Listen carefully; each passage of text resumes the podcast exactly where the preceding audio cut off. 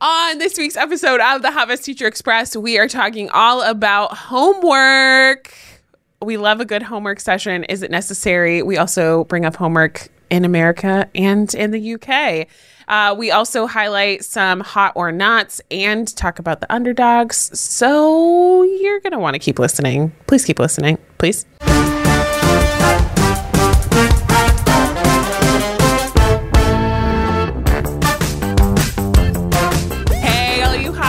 Welcome to another week on the tracks on the Hot Mess Teacher Express. We always have our very, very wonderful co-host here, Vinny. How you doing? I'm good. My name is Vinny Thomas, aka Mr. Thomas English, aka the exotic import all the way from England that's currently living in America and gracing this podcast with my presence. Wow. Thank you for taking the time.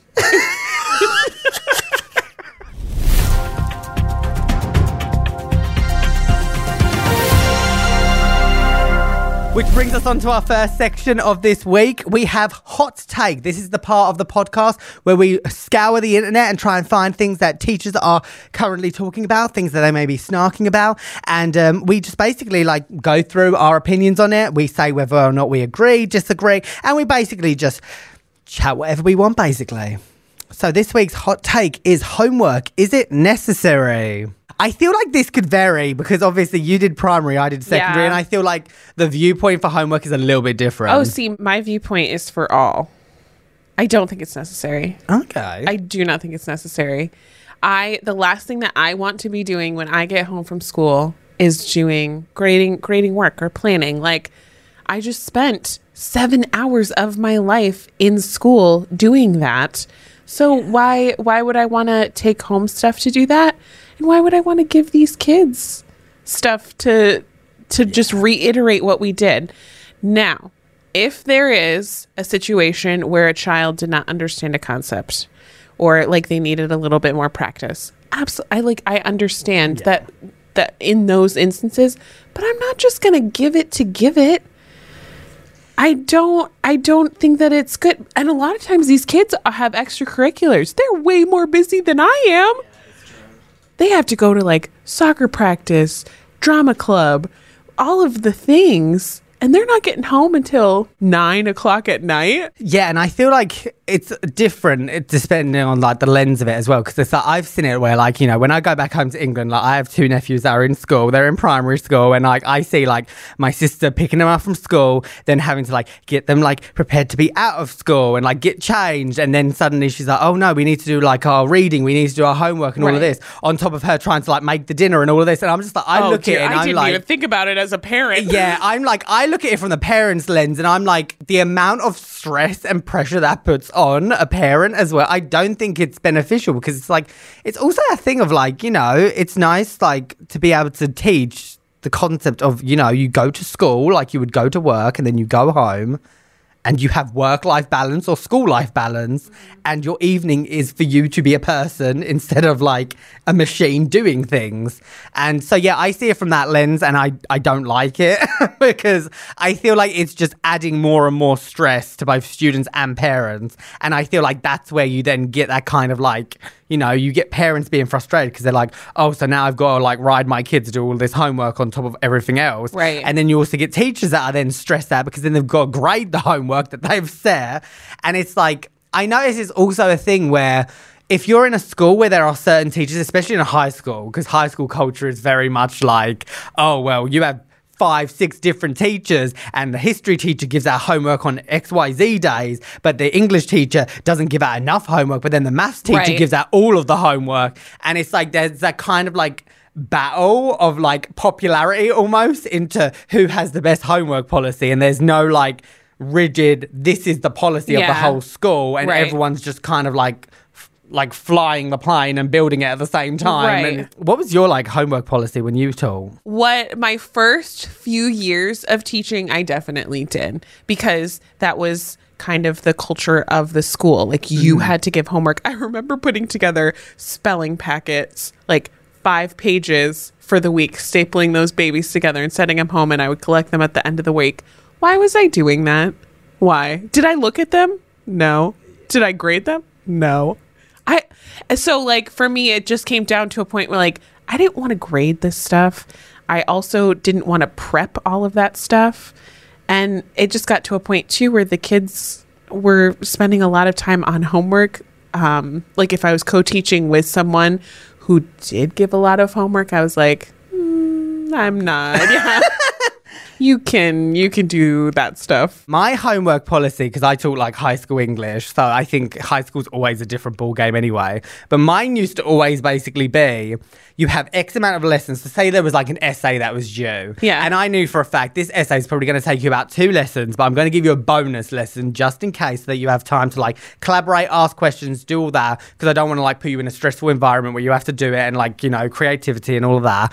And then I would say, right, so I'm giving you this assignment on the Monday. You're going to have Monday, Tuesday, Wednesday's lesson to do it. The due date's not till Friday at midnight. So at that point, if you have not used the time in lesson mm-hmm. and then some, because I've mm-hmm. already accounted for extra time just in case.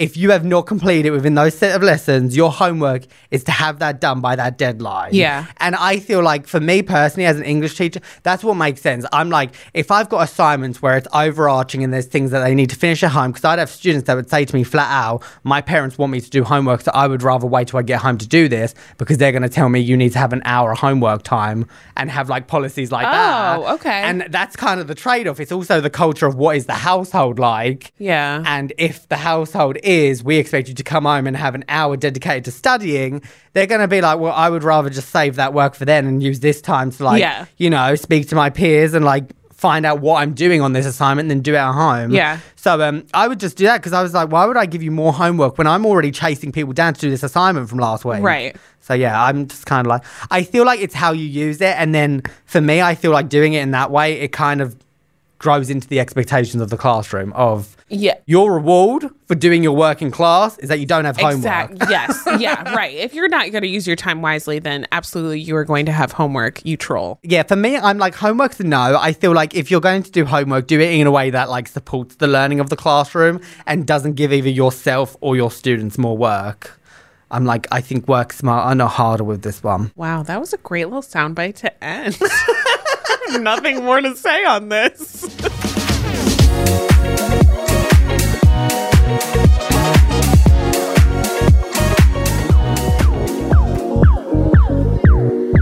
This is the segment where we take something in the education field and we compare and contrast British and American and how they handle these different things in school.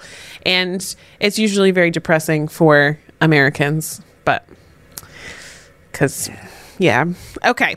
So this week is we're talking about homework expectations in American and British classrooms. So I think we just brushed on this I know. quite a lot in the American one anyway. Um, I know for me personally, um, and th- this is what's really difficult because I feel like no matter what you do when you're doing something like this, it.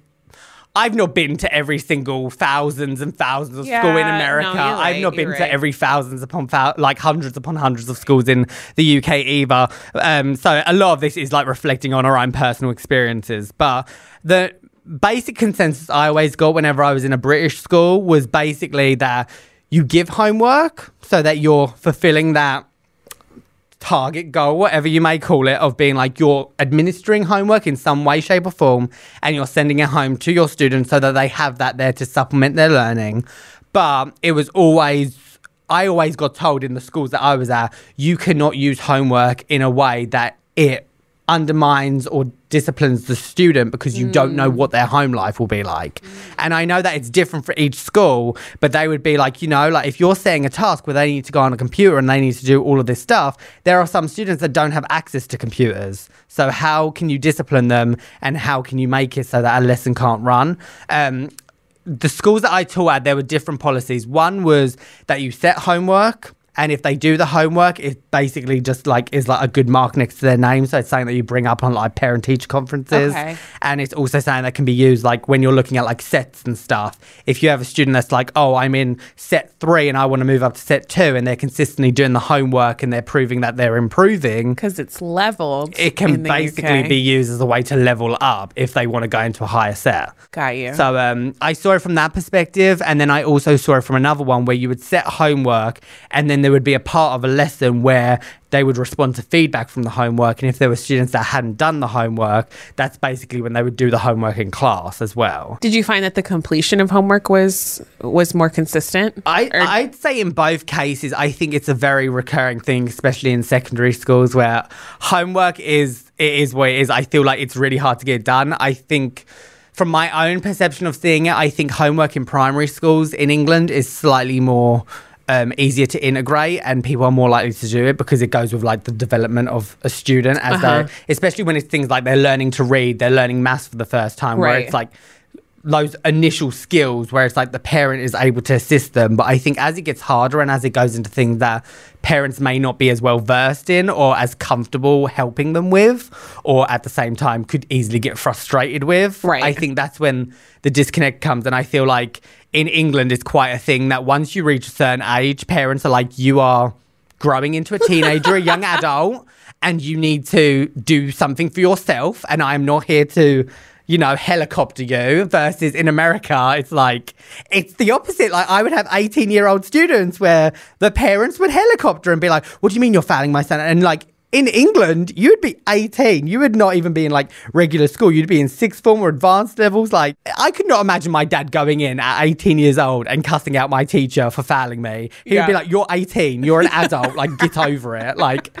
yeah. So I feel like it goes into that. A lot of it, I think, bleeds into just like the different cultures and different parenting styles Yeah. of England and America. yeah. You know, in America, I think there is like this expectation to almost spoon feed the children and and not I I'm I'm finding that a lot of kids have a trouble problem solving or just solving any minor inconvenience in general. But it's, it's like I said, I have not been to every single school in England. And Right. like, I, I've done a video on this before, and there are people in England that are like, it's not like that. And I'm like, well, it was like that for every school I've been to. So I'm sorry that your school's a little bit more strict.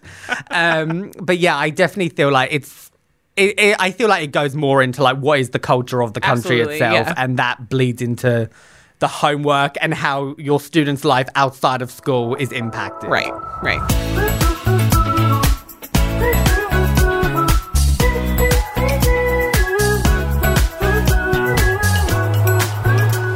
Which brings us to our next section, hot or not, the part of the show where we go over t- different topics that we think are hot, which means good, and not, which is bad, just in case you're unaware. So, our first topic for this week is uninterrupted prep time. Woo! Hot, hot, hot! Oh, hot, hot, hot. Smoking in here. You all red for a reason. Oh yeah. oh my gosh. There is nothing better than an uninterrupted prep period. I cannot tell you. Do you do know I what- do I get a lot done? No, but Do you know what is better than an in- uninterrupted prep period? A prep period that is literally back to back with lunch. Especially on a day you where you so right. Yes. When you like merge them together because i was always like if my prep period was before lunch i would eat my lunch in my prep and then i would be able to just get stuff done or i would like power through into my lunch then eat but i would be like right i've got like an hour prep plus a 40 minute lunch. Okay an hour and 40 minutes which in the teacher realm is unheard of. Ah. So No, like now that you're bringing that up, I remember this one year I was teaching third grade and I had two preps in one day because of the unified art schedule. So I had a prep, lunch, I had to do recess duty, but that's fine because then the next period was prep again. It was amazing. It was I know, amazing. I feel like there's a lot of debate about what the best prep is. And I'm like, personally, if I had first prep, I'd always be late. And if I had last prep, I feel like I would switch off before the day's even over. yeah, right, right. So it's right smack dab in the middle. Nice little. It's like if I can just get to ten thirty. yeah. I'll be fine. I'll be fine. Oh, So yeah, uninterrupted prep periods. It's a Hot, hot, hot. Which brings us on to our next topic for hot or not. Students or parents asking for next week's work because they're coming on vacation. It's a not. No. If you are going on vacation in the middle of the school year, like not during a break, don't. Why? No. Just enjoy your vacation. You're taking it for a reason. It's when they ask you in the middle of you instructing on what they're about to do in that lesson right at the start, and you're like, right, I'm focused, I'm going to do this. And they're asking you, you're like, I don't even know what I'm teaching in three seconds. Oh, yeah, no, no, no. next week. Yeah. I mean, we've talked about what a disorganized hot mess I am in the classroom. Could I put together a bunch of work for a week? When how I used to do it, when I was like planning for English, I would do where I'd be like, right, I'm gonna pre-plan the entire next week of like freshman, junior English. I'm gonna plan it out so it's all there. But then no doubt you would have it where there'd be a random fire drill, or you would have it where there's a random trip and half your class isn't there, or you know, you give them a task and then it suddenly takes two lessons to do something that you Right. planned one. So I would always plan a week with the intention in my mind of I've planned a week, but this is probably going to be more like a week and some change, maybe a week and a day, week Yeah. and two days. So it's like it's like, yeah, I know what I'm doing next week, but I don't want to give it to you because you could do it and then you could be two weeks ahead. And now I've got a student just sat there doing nothing for two weeks. Right. And then it's it's usually me playing catch up with that student once they come back too. Or they do it, or they do the work, but they do the work wrong. And Yeah. then you've got to be like, like- right, you've done this wrong because you didn't get what I was trying to do. And especially in elementary school, like where we're teaching new concepts all the time. Like math was a new concept every single day.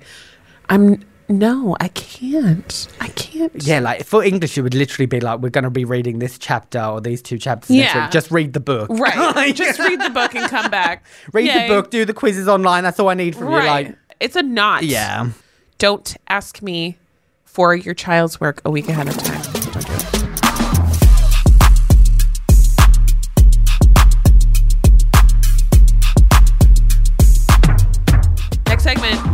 Grind Our Gears, which is a horrifying segment for me where we rant for 30 seconds about a topic that really, really annoys us. Um, so please join along with us. You can do this wherever you need to in a in a closet, in a car, in in a bathroom mirror. I don't care. Ranting is good for the soul. You will have 30 seconds to rant about people that don't signal before changing lanes. And. People that do not signal when they change lanes. Do you know what these people are called? Americans. Because you do not get taught how to drive properly because you're like, oh, I can just sue people. It's fine. We got insurance over here. Meanwhile, in England, people signal because the cops are on the street. There are cameras on the street. They will find you. They will find you. Whereas here, it's like, oh, I don't need to care, man. I can just signal over five lanes and just cut someone up. Oh, what? I just run over an old lady. That's fine. Sue me. I don't care. I'm free to just signal where I please. Zigzagging across lanes as well. Always speeding up. And it's always the biggest trucks as well.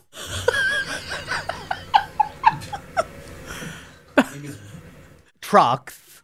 Americans cannot Or- drive. I know this for a fact. I Your 30 seconds when, uh, done. when I got my license here, I paid once to have free tests. I know this because I failed the first two. In England, you have to pay for the theory each time. You have to pay for the practical. You have to have X amount of lessons. You have to have an instructor refer you to take the test before you're allowed to take the test. Whereas here, they're just like, you got a car and a free will? Go for it, my friend. It's America. America. okay, well, I feel better after that. you should. Uh, so, Jess, are you ready? Yeah. No, but yes. Yes, no, maybe. Jess, your topic for this week is people who don't put their shopping carts back. Whenever you're ready. Okay.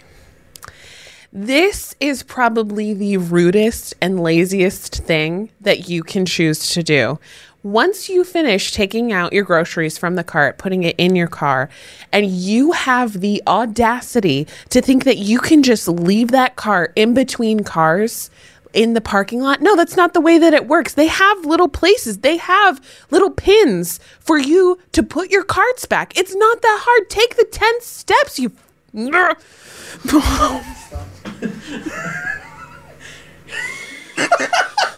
I tell you got really heated. You almost cuffed. I hate it. Oh I Oh my- really do. I don't know why. Mine is when someone puts it literally at the start of a car park space. So you go to pull in, you're like, oh sweet, there's a space. yes, and there's that's what I'm talking about. My worst is when someone parks and they've parked in a space where the car is basically air. and because they don't want the car to hit their car, they push it closer to your car. In New Hampshire, where it snows, I would watch people while it's like snowing. The weather's not great, okay? But if, if you don't like the snow, stay home. And they would push their shopping carts into the snowbank because they didn't want to walk across to put it back. I'm like, no, that's r- because someone has to get it. That one actually felt good. I'm not gonna lie. I was gonna say you almost cussed out someone.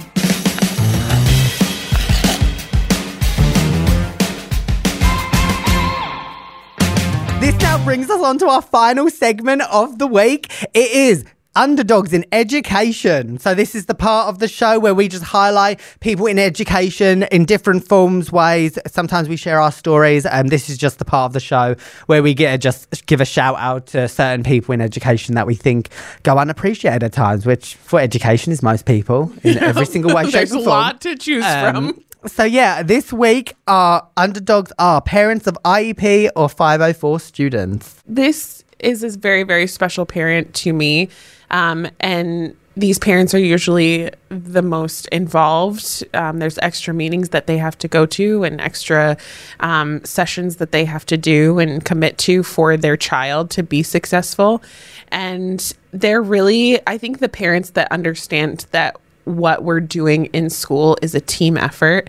And especially when I was in an IEP meeting, it was always felt like it was a team effort. Yeah. Um, I I was very rarely a part of an IEP meeting where it was like the parent attacking Yeah. any of the educators. Um, so these parents absolutely deserve a shout out um, for the commitment that they they have for their child to be successful in any way that they can. The education system is broken as is, and I think with that there are so many issues that still need to be fixed with like IEP 504 and like just accessibility as a whole. That I think Abs- like you know parenting is hard in and of itself, but then parenting like a like a child and a student that has like a need that needs to be met and like the frustration of schools not doing that and having to fight for it like i see so many stories all the time like parents that have had to like take their kids out of schools or like even from myself from my own experiences i remember going to iep meetings where literally like the parents would cry and be like thank you so much for actually helping me mm-hmm. because i went to x school x district and Yeah. they just wrote me off and didn't Yeah. care about what i had to say Right. and I think, yeah, it takes a lot to be able to do that and to show up and to just constantly try and do what's best for your child at all times. So I really think that they deserve so much like respect and like literally I could not even imagine. And they work so hard and they want their child to be successful. And I think it's just such a great thing. Yeah, me too. Which brings us to the end of our show today. Thank you so much for watching. Please follow us on all social media platforms. Is there anything you'd like to add, Jess? Are you're just taking over? Yeah, she messed it up. Okay. Well, have a nice day. Thank you so much for listening. We'll see you next time. Bye. Bye.